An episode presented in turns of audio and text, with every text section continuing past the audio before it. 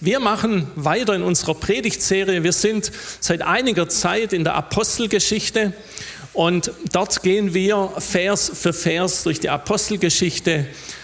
Die Großüberschrift heißt History, seine Geschichte mit dir. Das ist so das Überthema über alles. Und heute sind wir angekommen in einer Geschichte in der Stadt Ikonion.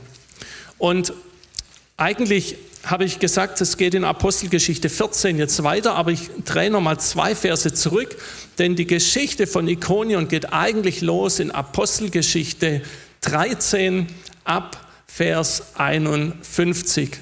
Ich habe euch mal den ganzen Text mal mitgebracht, falls es euch doch zu klein ist, habt ihr sicherlich eure Bibel natürlich alle dabei, von dem her könnt ihr da mitlesen. Wir lesen Apostelgeschichte dreizehn ab Vers einundfünfzig. Sie aber schüttelten den Staub von ihren Füßen. Da ging es um Barnabas, um Paulus, um die, die dabei waren, als sie von Antiochia kamen. Schüttelten den Staub von ihren Füßen, gegen sie ab und kamen nach Ikonion. Die Jünger aber wurden mit Freude und mit Heiligem Geist erfüllt. Dann geht es weiter, Apostelgeschichte vierzehn. Es geschah aber zu Ikonion, dass sie zusammen in die Synagoge der Juden gingen und so redeten, dass eine große Menge sowohl von Juden als auch von Griechen glaubte. Die Juden aber, die nicht gehorchten wollten, reizten und erbitterten die Seelen derer aus den Nationen gegen die Brüder. Sie verweilten nun lange Zeit und sprachen freimütig in dem Herrn, der dem Wort seiner Gnade Zeugnis gab, indem er Zeichen und Wunder geschehen ließ durch ihre Hände. Die Menge der Stadt aber war entzweit, und die einen waren mit den Juden, die anderen mit den Aposteln.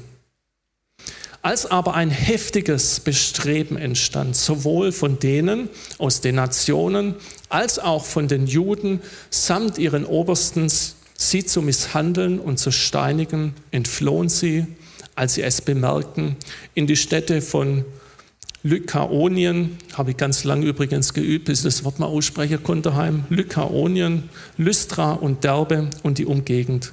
Und dort verkünden sie das Evangelium. Soweit zu unserem Text. Und ich habe euch gerade gesagt, wir haben angefangen eigentlich zwei Verse vorher, weil da schon der Schritt nach Ikonion war. Dort in Kapitel dreizehn Ende, Vers einundfünfzig, dort ging es schon los. Und dort lesen wir, dass sie den Staub von ihren Füßen abgeschüttelt haben. Und das ist wichtig. Sie kamen nach Ikonion dann und sie wurden erfüllt mit Freude und mit dem Heiligen Geist. Und es ist schon stark, wirklich auch zu sehen, trotz des Aufruhrs, der dort war und der Verfolgung in Antiochia, den ganzen Hass, den sie erlebten, dass sie weitergingen. Sie haben alles einfach abgeschüttelt. Ob es so einfach war, ist die Frage. Und sie haben es aber so gemacht, wie Jesus es gelehrt hatte. Und sie sind weitergegangen, haben das Evangelium verkündet. Und das, was sich alles so hoppla hopp in einem Vers mal geschwind ähm, rüberbringt, das waren eine Entfernung von rund hundertfünfzig Kilometer von Antiochia nach Ikonion. Das heißt, das war mal locker eine vier- bis fünf Tagesreise. Und wer mich kennt, der weiß, dass ich an dieser Stelle gerne mal darauf hinweise, dass es nicht nur um spirituelle und mentale Zustand geht eines Menschen, sondern auch um den Fitnesszustand, der eben auch wichtig ist. Wer von uns würde das schon mal schaffen, vier bis fünf Tage so dreißig Kilometer jeden Tag zu laufen? Hey, das ist gar nicht ganz ohne. Das heißt, der Fitnesszustand der Apostel, der muss gut gewesen sein. Sie waren also nicht nur geistig fit, sondern hey, sie haben spirituelle Erfrischung erlebt und sie waren, wie wir gelesen haben, es war die Freude pur. Und so kamen sie dann nach Ikonion mit sauberen Füßen, ohne Gepäck, mit viel positiven Eindrücken und Erlebnissen aus Antiochia. Und dann In Kapitel vierzehn, Vers eins ging es weiter und sie gingen wieder nach dem gleichen Muster in die Synagoge der Juden und predigten das Evangelium. Hey, du musst dir das schon mal vorstellen. Die haben Verfolgung erlebt, die haben Hass erlebt, die sind aus der Stadt vertrieben worden. Und was machen sie? Genau das Gleiche, was sie immer gemacht haben. Sie sind wieder in die Synagoge gegangen, haben wieder das Evangelium gepredigt. Sie waren on fire für Jesus. Sie konnten nicht aufhören. Keine Müdigkeit war zu erkennen. Sie gingen einfach ihrem Auftrag nach. Das, was ihnen Gott aufs Herz gelegt hat. Und ich denke manchmal, hey, egal ob du als Pastor angestellt bist oder ob du ehrenamtlicher Mitarbeiter bist, hey, irgendwann kommt mal auch eine Müdigkeit.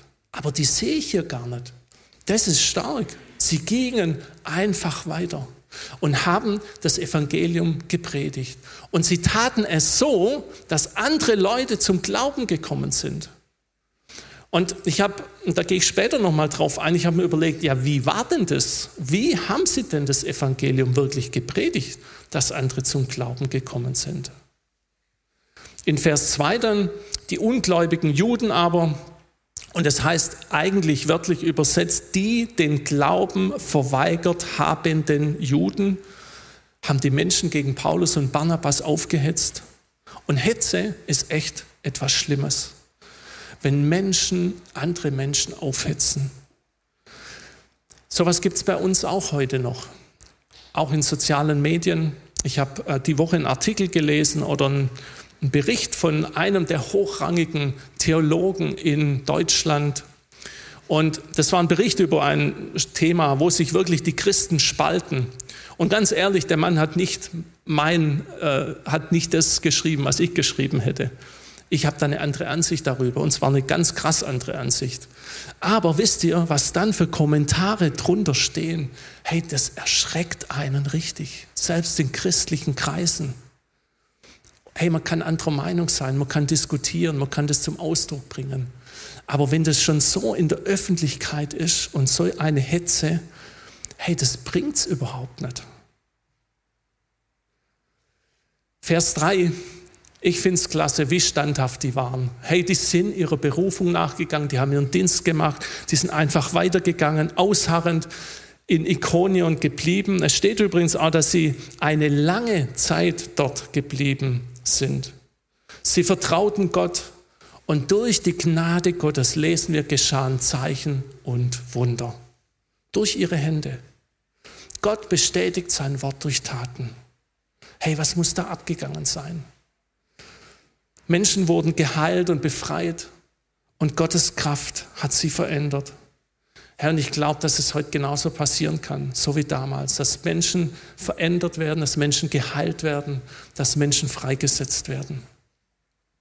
Und in Vers vier dann, eigentlich hätte man erwartet, wenn Zeichen und Wunder geschehen, dass zum einen alle gläubig werden und dass sie es erkannt haben. Hey, und wir können uns vorstellen, da waren eine große Menge, die nicht gläubig geworden sind. Und das heißt für mich, immer wieder denkt man, hey, wir wollen, wenn, wenn der oder die Ungläubige das sehen würden, was da an Zeichen und Wunder ist, hey, dann würden sie glauben. Aber so einfach ist es manchmal gar nicht. Das sehen wir da.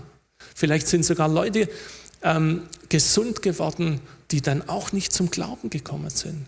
Hey, Glaube ist eine einfache Entscheidung. Es ist eine Entscheidung, die triffst du mit deinem Herzen und du sagst, ja, ich nehme Jesus in meinem Leben auf.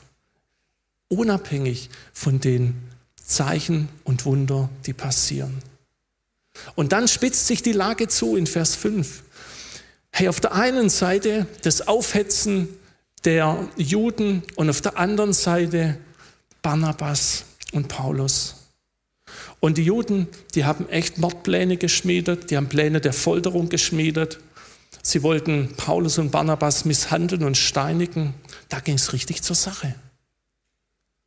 Und dann flohen sie in die Städte Lykaoniens, Lystra und Derbe und setzten sich nicht zur Ruhe. Das ist entscheidend. Hey, die haben dann nicht mal eine Auszeit gebraucht, nachdem sie mal ein paar Monate den Dienst gemacht haben. Hey, die haben weitergemacht. Die haben weitergemacht und das gleiche Muster. Sie haben gepredigt und sind dorthin gegangen. Und die Frage ist nun, was hat diese Geschichte von Ikonion, was hat Ikonion mit dir zu tun und was hat es mit mir zu tun? Und das Erste, was mir aufgefallen ist, hey, was sie gemacht haben, ist, sie haben die Vergangenheit abgeschüttelt. Sicherlich haben sie zurückgeschaut, sie sind aus Antiochia rausgegangen, sie haben vielleicht das Vergangene reflektiert. Das ist auch wichtig, dass wir das tun, immer wieder auch das Vergangene zu reflektieren. Schauen, was ist passiert, das Gute behalten, das Gute ausbauen, die Bekehrungen, die man gehabt hat. Aber da gab es eben auch das Negative, die Verfolgung. Sie sind aus der Stadt gejagt worden, ich habe es gesagt. Hey, und da haben sie ihre Füße, den Staub von ihren Füßen abgeschüttelt. Hey, das mussten sie. Wenn du mal sowas erlebst, so eine Hetze, hey, da geht es dir erstmal nicht nur gut. Das glaube ich nicht. Und sie haben sich das angeschaut. Und sie hatten die Zeit, die vier bis fünf Tagesreise, hatten sie Zeit, das Ding zu bewegen. Sie haben miteinander diskutiert, sie haben sich vielleicht seelsorgerlich geholfen, aber sie haben eins gemacht, sie haben den Staub von ihren Füßen abgeschüttelt.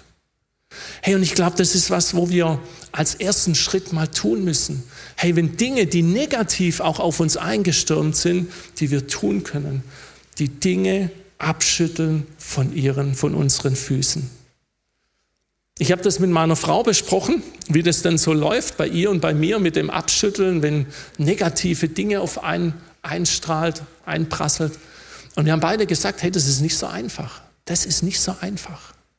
Aber ich glaube, es ist ein erster Schritt, wo wir hingehen können und einfach mal die Dinge abschütteln. Insbesondere, wenn es Dinge sind, die gegen Gott, gegen das Evangelium gestellt wurden. Und ich sage euch ganz ehrlich, mir gelingt das nicht immer. Mir gelingt es manchmal, aber mir gelingt es manchmal auch nicht. Manchmal nimmst du Dinge mit. Dieses Abschütteln aber ist mir schon nochmal nachgegangen. Ihr kennt es, das ist so ein Staublumpen, also ein richtiger Staublumpen. Und ich bin zu Hause für das Staubwischen zuständig. Ich mache das minutiös. Ihr könnt meine Familie fragen, dummerweise sehen die es meistens nicht, weil ich mache das montags, wenn alle weg sind. Aber da wische ich die ganze Staubflächen vom ganzen Haus. Da vergesse ich nichts. Und alle paar Sekunden fast schon, hey, dann musst du, also da, da sammelt sich ja der Staub richtig in dem Lappen drin. Weißt du, kennt ihr das? Kennt das so jemand? Weil heute macht man es ja mit so einem feuchten Tuch mehr. Aber dieser Staublappen, der ist dafür da, dass man richtig den Staub ansaugt. Und dann musst du ständig, also wenn du so bist wie ich, wirklich richtig intensiv, dann musst du ständig rausgehen und du musst den ausschütteln, damit der Staub wegkommt. Wenn du das nicht machst, hey, dann wirst du, dann, dann kann der ja gar nicht, keinen Staub mehr aufnehmen. Dann geht da nichts mehr. Du musst den abschütteln. Hey, und so ist es bei uns Menschen auch. Wenn wir zu viel Staub reinbekommen, weil einfach auch zu viele negative Dinge sind, dann müssen wir die abschütteln wie den Staublumpen nach dem Staubwischen. Und das nicht einmal nach einer halben Stunde, sondern das musst du minütlich immer wieder tun. Hey, und so müssen wir immer und immer wieder den Staub abschütteln von unseren Füßen, dass es weitergehen kann, dass sich nichts, keine schlechte Luft in uns ansaugt, damit wir wieder frei atmen können, damit nicht Negatives sich anstaut. Wir haben es letztes Mal auch von dieser Bitterkeit gehabt, letzte Woche, von der Gnade, die täglich für uns da ist und von der Bitterkeit, die aufstehen kann. Hey, wenn wir den Staublumpen nicht wirklich ganz oft ausschütteln, hey, dann kann er nicht mehr richtig stauben. Dann kann er nicht mehr richtig den Staub aufnehmen. Und das als Beispiel können wir mitnehmen. Die Vergangenheit abschütteln. Das Zweite, was wir mitnehmen können aus Ikonion, was mit mir und mit dir zu tun hat, ist, dass wir in der Gegenwart leben, im Heute leben. Und die Apostel, die Jünger, da lesen wir in Vers zweiundfünfzig, die Jünger aber wurden erfüllt als erstes von Freude. Erfüllt von Freude. Und diese Freude, die ist etwas Spezielles, die hier erwähnt ist. Hey, das sind nicht irgendwelche freudige Momente, die du mal hast, wenn irgendwas passiert, wenn irgendwas dir gut gelingt. Hey, die haben richtig Neid erfahren, Aufruhr, sie wurden verfolgt, sie sind aus der Stadt gejagt worden. Und trotzdem, da gab es auch positive Momente. Aber letztendlich geht es um eine besondere Freude hier. Ich habe euch den Vers aus Galater fünf, Vers zweiundzwanzig und dreiundzwanzig mitgebracht. Da geht es um die Früchte des Geistes. Und wir lesen dort, die Frucht hingegen, die der Geist Gottes hervorbringt, besteht in Liebe, Freude, Frieden, Geduld, Freundlichkeit, Güte, Treue, Rücksichtnahme und Selbstbeherrschung. Gegen solches Verhalten hat kein Gesetz etwas einzuwenden. Hey, das sind die Früchte des Geistes. Wir kennen die Früchte des Geistes und wir kennen die Gaben des Geistes. Und die Geistesgaben, das sind Geschenke von Gott. Bei den Geistesfrüchten aber dagegen, die wir hier lesen, hey, das hat auch ein bisschen was mit Arbeit zu tun. Thomas von Aquin, ein mittelalterlicher Theologe, hat einmal gesagt, für Wunder muss man beten, für Veränderung muss man arbeiten. Hey, Gott kann auch Veränderung durch Gebet schaffen, aber für Veränderung braucht es manchmal auch eine Arbeit, müssen wir manchmal was tun. Und die Frage ist, hey, wenn eine Frucht entsteht, wenn du, wenn du mal einen Apfel in der Hand halten willst, hey, dann bringt es nichts, wenn du einen Pfirsichbaum pflanzt. Den Samen, den du säst, der soll auch aufgehen. Und das ist das Entscheidende. Das ist die Arbeit, die hinter uns steckt, hey, die wir tun müssen. Wenn wir gute Früchte haben wollen, die hier stehen, dann müssen wir auch einen guten Samen säen. Und die Frage ist, was säen wir für einen Samen? Den Samen der Angst, den Samen der Sorge, des Negativen, der Mutlosigkeit? Oder säen wir den Samen des Glaubens, der Hoffnung und der Liebe? Aus dem Samen wächst die Frucht. Und wir entscheiden, jeder von uns, du und ich, welchen Samen wir säen. Hey, wir können Gott vertrauen. Und wenn wir das uns entscheiden, dass wir Gott vertrauen, hey, dann können wir im Glauben vorangehen. Und wir werden gefüllt mit den Früchten des Geistes. Und hier speziell, so wie die Jünger, erfüllt mit Freude. Hey, lasst uns Glauben säen und Freude ernten. In Johannes fünfzehn, Vers elf hat Jesus ziemlich am Schluss seines Lebens etwas gesagt. Er sagte, das habe ich euch gesagt, auf dass meine Freude in euch sei und eure Freude vollkommen werde. Das war sein Ziel. Hey, Gott will, dass du dich freust. Er will nicht, dass du traurig durchs Leben gehst. Er möchte, dass du dich freust. Und das Zweite, in der Gegenwart leben, im Heute leben, dass wir erfüllt werden und erfüllt sind mit dem Heiligen Geist. Die Jünger wurden erfüllt mit Freude und mit dem Heiligen Geist. Und das lesen wir in der Apostelgeschichte ganz oft, dass die Jünger erfüllt wurden mit dem Heiligen Geist.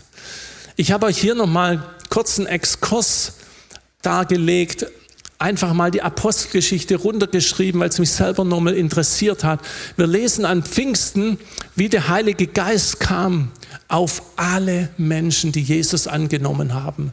Dann in Apostelgeschichte vier, einunddreißig lesen wir, dass die Gemeinde zusammenkam. Übrigens waren das die gleichen Menschen, die auch an Pfingsten dabei waren. Und sie beteten, alle wurden erfüllt mit dem Heiligen Geist. Apostelgeschichte vier, acht. Petrus sprach voll Heiligen Geistes zu den Oberen des Volkes und den Ältesten. Stephanus aber voll Heiligen Geistes sah auf zum Himmel und sah die Herrlichkeit Gottes und Jesus stehen zu Rechten Gottes. Dann in Apostelgeschichte neun, Vers siebzehn, spannend, Hananias betet, dass Paulus mit dem Heiligen Geist erfüllt wird. Das ist deswegen so spannend, weil Paulus kurz davor erst gläubig geworden ist, nachdem er die Christen verfolgt hat. Und dann kommt Hananias, der zu ihm hin und betet, dass er voll Heiligen Geistes wird. Er hat nicht gebetet, dass der Paulus ein friedlicher Mann wird oder sonst irgendwas, weil die Angst natürlich noch da war. Er hat gebetet, dass er voll Heiligen Geistes wird. Dann Apostelgeschichte elf, vierundzwanzig, Barnabas, ein bewährter Mann, voll Heiligen Geistes. Und Apostelgeschichte dreizehn, neun, Paulus in Zypern, voll Heiligen Geistes. Das lesen wir ganz oft und das hat eine Bedeutung. Das hat eine Bedeutung für uns, die wir mitnehmen dürfen. Und ich habe euch den Vers, die Verse aus Epheser fünf, Vers achtzehn nochmal mitgebracht, einundzwanzig. Dort lesen wir eine Anweisung, eine Gebrauchsanweisung, wie wir erfüllt werden können mit dem Heiligen Geist, wie wir kontinuierlich in seiner Fülle leben können. Dort lesen wir, und berauscht euch nicht mit Wein, worin Ausschweifung ist, sondern werdet voller Geist, indem ihr zueinander in Psalmen und Lobliedern und geistlichen Liedern redet und dem Herrn mit eurem Herzen singt und spielt. Sagt allezeit für alles dem Gott und Vater Dank im Namen unseres Herrn Jesus Christus. Ordnet euch einander unter in der Furcht Christi. Erfüllt sein mit dem Heiligen Geist ist mehr als eine Erfahrung, es ist ein Lebensstil. Wörtlich übersetzt heißt der Vers achtzehn, seid fortwährend und immer wieder erfüllt mit dem Heiligen Geist. Und hier in den Versen ist auch ein Weg beschrieben, wie wir das kontinuierlich auch erleben können mit der Fülle des Heiligen Geistes. Vielleicht ist es euch aufgefallen. Das erste, die erste Anweisung ist, hey, dass ihr in Psalmen und Lobliedern und geistlichen Liedern redet und dem Herrn mit eurem Herzen singt. Hey, das heißt, dass wenn wir erfüllt werden wollen mit dem Heiligen Geist, dann braucht es eine persönliche Lobpreiszeit. Hey, dann braucht es die Zeit, wo wir Gott anbeten. Und natürlich kann das sein hier im Gottesdienst, das kann sein im Hauskreis. Hey, das kann in verschiedene Dinge sein, aber wichtig ist, hey, dass du das auch persönlich machst. Hey, wann hast du das letzte Mal deine persönliche Lobpreis-C D eingelegt und persönliche Lobpreiszeiten gehabt oder deine Lieblingslieder von Spotify runtergeladen? Hey, das ist der Schlüssel.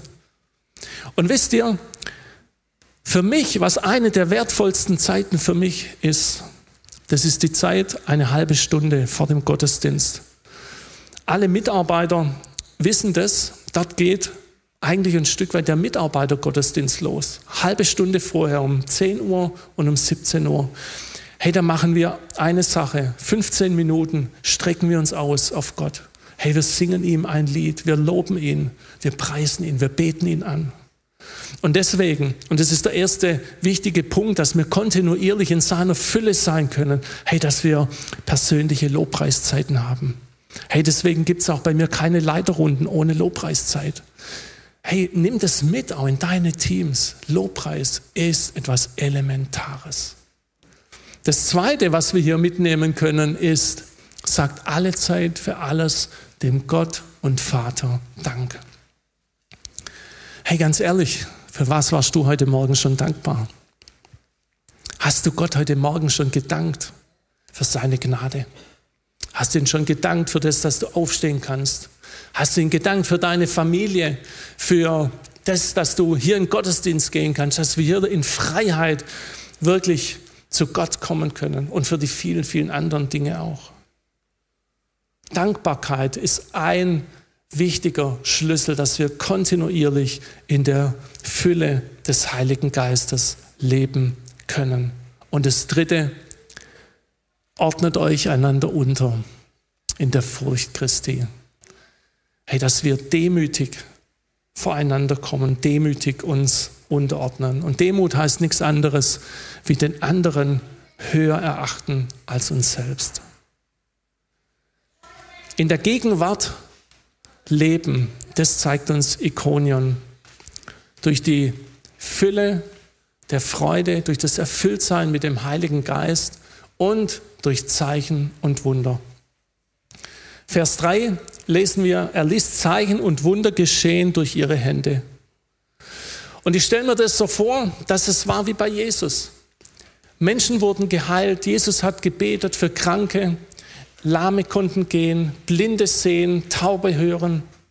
Menschen wurden von Schmerzen befreit. Süchte sind gegangen, Lasten wurden abgelegt. Und ich denke, hey, da gibt es, können unsere Fantasie keine Grenzen gesetzt.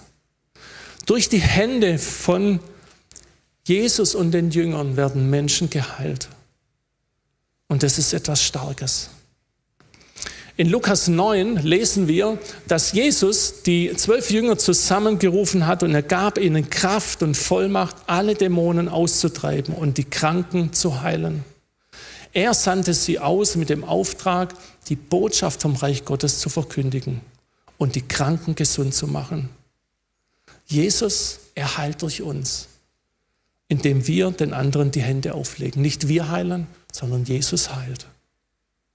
Und diese Vollmacht, diesen Auftrag, den Jesus seine Jünger gegeben hat, der wiederholt sich immer wieder, auch hier in der Apostelgeschichte. Und deswegen hat er diesen Auftrag, er hat ihn nie zurückgezogen. Im Gegenteil, auch in Markus sechzehn, seine letzten Worte lesen wir, dass Kranke, denen wir, denen die Apostel, die Jünger die Hände auflegen, sie werden gesund werden. Und auch im Hebräerbrief steht es, Hebräer zwei, Vers vier, und Gott selbst bestätigte die Botschaft durch Zeichen und Wunder und viele Beweise seiner Macht und durch die Gaben des Heiligen Geistes, die er nach seinem Willen schenkte. Ich möchte euch eine Geschichte erzählen, wo ich das oder wir auch als Familie das erlebt haben. Ich habe meine Frau gefragt, ob sie es selber erzählen will, aber das wollte sie nicht. Ähm, sie hat, meine Frau hat früher viel Tennis gespielt und auch sehr intensiv und viel trainiert und hat dann auch in der Liga teilgenommen. Das war auch so ihr Herz. Und dann hat sie eben, weil sie eben auch viel trainiert hat, hat sie so einen Tennisarm bekommen. So einen Tennisarm, ein oder andere kennt das. Jetzt ist meine Frau nicht diejenige, die dann aufhört zum Tennis spielen, sondern der wird natürlich, man geht zum Arzt, man guckt Stoßwellen, dies und das, aber es hat nichts geholfen. Und das ging ungefähr ein Dreivierteljahr. Die Schmerzen waren so stark, sie konnte nachts nicht schlafen. Ähm, die waren so heftig, auch mit ein bisschen weniger Tennis waren sie heftig. Und ähm, ja, du weißt es, wenn du nachts nicht so gut schlafen kannst und Schmerzen hast und davon aufwachst, hey, das ist nicht so prickelnd. Und dann gab es eine Situation, wo sie für jemand anders gebetet hat. Da ging es auch darum, dass sie jemand, die genau diese Hand aufgelegt hat und für diese, für eine andere Person gebetet hat. Und wisst ihr, was dann passiert ist? Und das ist crazy. Sie wurde geheilt an ihrem Arm von jetzt auf nachher, weil die Kraft Gottes durch ihren Körper ging. Und das fand ich stark. Jesus hat Veränderung geschaffen. Er hat Heilung geschaffen. Und das kann er auch heute noch tun. Deswegen lasst uns in der Gegenwart leben. In der Gegenwart leben, wo wir auch Zeichen und Wunder von Gott erwarten dürfen. Und das letzte, der dritte Punkt, was wir mitnehmen können, ist zukunftsorientiert denken. Wenn wir zukunftsorientiert denken, als Menschen, die hier sind, hey, dann denken wir an die Ewigkeit. Dann leben wir nicht nur im Jetzt, sondern wir leben auch für die Ewigkeit. Dabei denken wir daran, dass wir die Ewigkeit mit Jesus verbringen. Hey, dass wir, wenn wir eine Entscheidung für Jesus getroffen haben, dass wir in der Ewigkeit, wenn das Leben hier vorbei ist, mit ihm verbringen. Und dann leben wir auch so, dass andere Menschen dieses Leben annehmen, dass sie Jesus in ihrem Leben aufnehmen. Und das ist das, was die Apostel taten. Hey, sie haben zukunftsorientiert gedacht, indem sie gepredigt haben, indem sie das Wort ausgeteilt haben. Das war ihr Dienst. Hey, vielleicht hast du nicht den Dienst, wo du sagst, hey, ich bin der Prediger. Aber vielleicht hast du den Dienst in einer Gruppe, im, in einer Jugendgruppe oder im Hauskreis oder in andere Teams, hey, Gottes Botschaft weiterzugeben durch deine Taten, durch das, was du tust. Bei ihnen war es die Predigt. Und wir haben das gelesen, sowohl in Antiochia wie in Ikonien, hey, immer das Gleiche. Sie predigten und Menschen kamen zum Glauben. Es haben sich viele bekehrt. Und die Reihenfolge sagt uns Römer zehn, Vers siebzehn, sagt uns, so kommt der Glaube aus der Predigt, das Predigen aber durch das Wort Christi. Gottes Wort, die Bibel, das ist die Grundlage für die Predigt. Und dieses Wort hat Kraft. Gottes Wort hat Kraft und ist gewaltig. Und gewaltig ist es, und so müssen wir das auch rüberbringen. Wenn wir das nicht machen, hey, dann verwirkt es seine Kraft. Manche sagen, ja, aber wenn das Wort schon kräftig ist, dann muss man es nicht auch noch kräftig rüberbringen. Aber das ist wie bei einem Feuer. Hey, wenn du ein Feuer anzündest und dann Wasser drüber leerst und es nur noch so ein bisschen lodert, hey, dann entziehst du dem Feuer die Kraft. Hey, und deswegen müssen wir auch das Wort Gottes kräftig predigen. Hebräer vier, Vers zwölf steht, den Vers habe ich euch nicht mitgebracht, das Wort Gottes ist lebendig und wirksam. Es ist schärfer als das schärfste Schwert und durchdringt unsere innersten Gedanken und Wünsche. Hey, sein Wort ist lebendig, es ist kraftvoll, es ist scharf und unterscheidend. Und wenn wir davon lesen, dass Paulus und Barnabas das Wort Gottes so gepredigt haben, dass Menschen zum Glauben kommen, hey, dann war es nach meiner Meinung nach kraftvoll, lebendig und es war scharf. Und es hat die Zuhörer angesprochen. Menschen wurden gläubig. Und es war Jesus im Mittelpunkt. Es ging nicht um Menschen, sondern es ging um Jesus. Paulus sagt es auch im zweiten Korintherbrief, bei unserer Verkündigung geht es schließlich nicht um uns, sondern es geht um Jesus Christus, den Herrn. Wir sind nur Diener, eure Diener, weil Jesus uns damit beauftragt hat. In der City Chapel geht es nicht um Menschen. Es geht nicht um die Angestellten, es geht nicht um die Ältesten, es geht nicht um die Pastoren, sondern es geht um Jesus Christus. Der, ihn wollen wir predigen, er ist der Mittelpunkt. Ja, und deswegen ist es wichtig, dass wir zukunftsorientiert denken, dass wir ewigkeitsrelevant denken, dass wir das Evangelium weitergeben. Und zukunftsorientiert ist, dass man eine Entscheidung für Jesus trifft, dass man sich bekehrt, dass man Ja sagt zu Jesus. Kapitel vierzehn, Vers eins steht, dass eine große Menge Juden und Griechen gläubig wurde. Sehr viele haben sich bekehrt in Ikonion, in Antiochia. Sie haben Ja gesagt zu Jesus. Sie haben ihr Leben Jesus gegeben. Und viele von uns haben das getan. Aber hey, wenn du heute hier bist und du hast noch nicht Ja gesagt zu Jesus, du hast noch nicht diesen Jesus als deinen Retter angenommen, du hast noch nicht Jesus als deinen Herrn und Erlöser angenommen, damit ewiges Leben entsteht, hey, dann hast du heute die Möglichkeit. Es ist die wichtigste Entscheidung in deinem Leben. Vielleicht denkst du, die wichtigste Entscheidung ist das Auto, das ich kaufe, oder die Wohnung, die ich beziehe, oder das Haus, das ich kaufe, oder welchen Ehepartner ich nehme. Boah, das sind alles wichtige Entscheidungen. Hey, die wichtigste, die allerwichtigste Entscheidung, die du jemals in deinem ganzen Leben treffen wirst, ist die Entscheidung für oder gegen Jesus. Und ihr könnt schon mal hochkommen.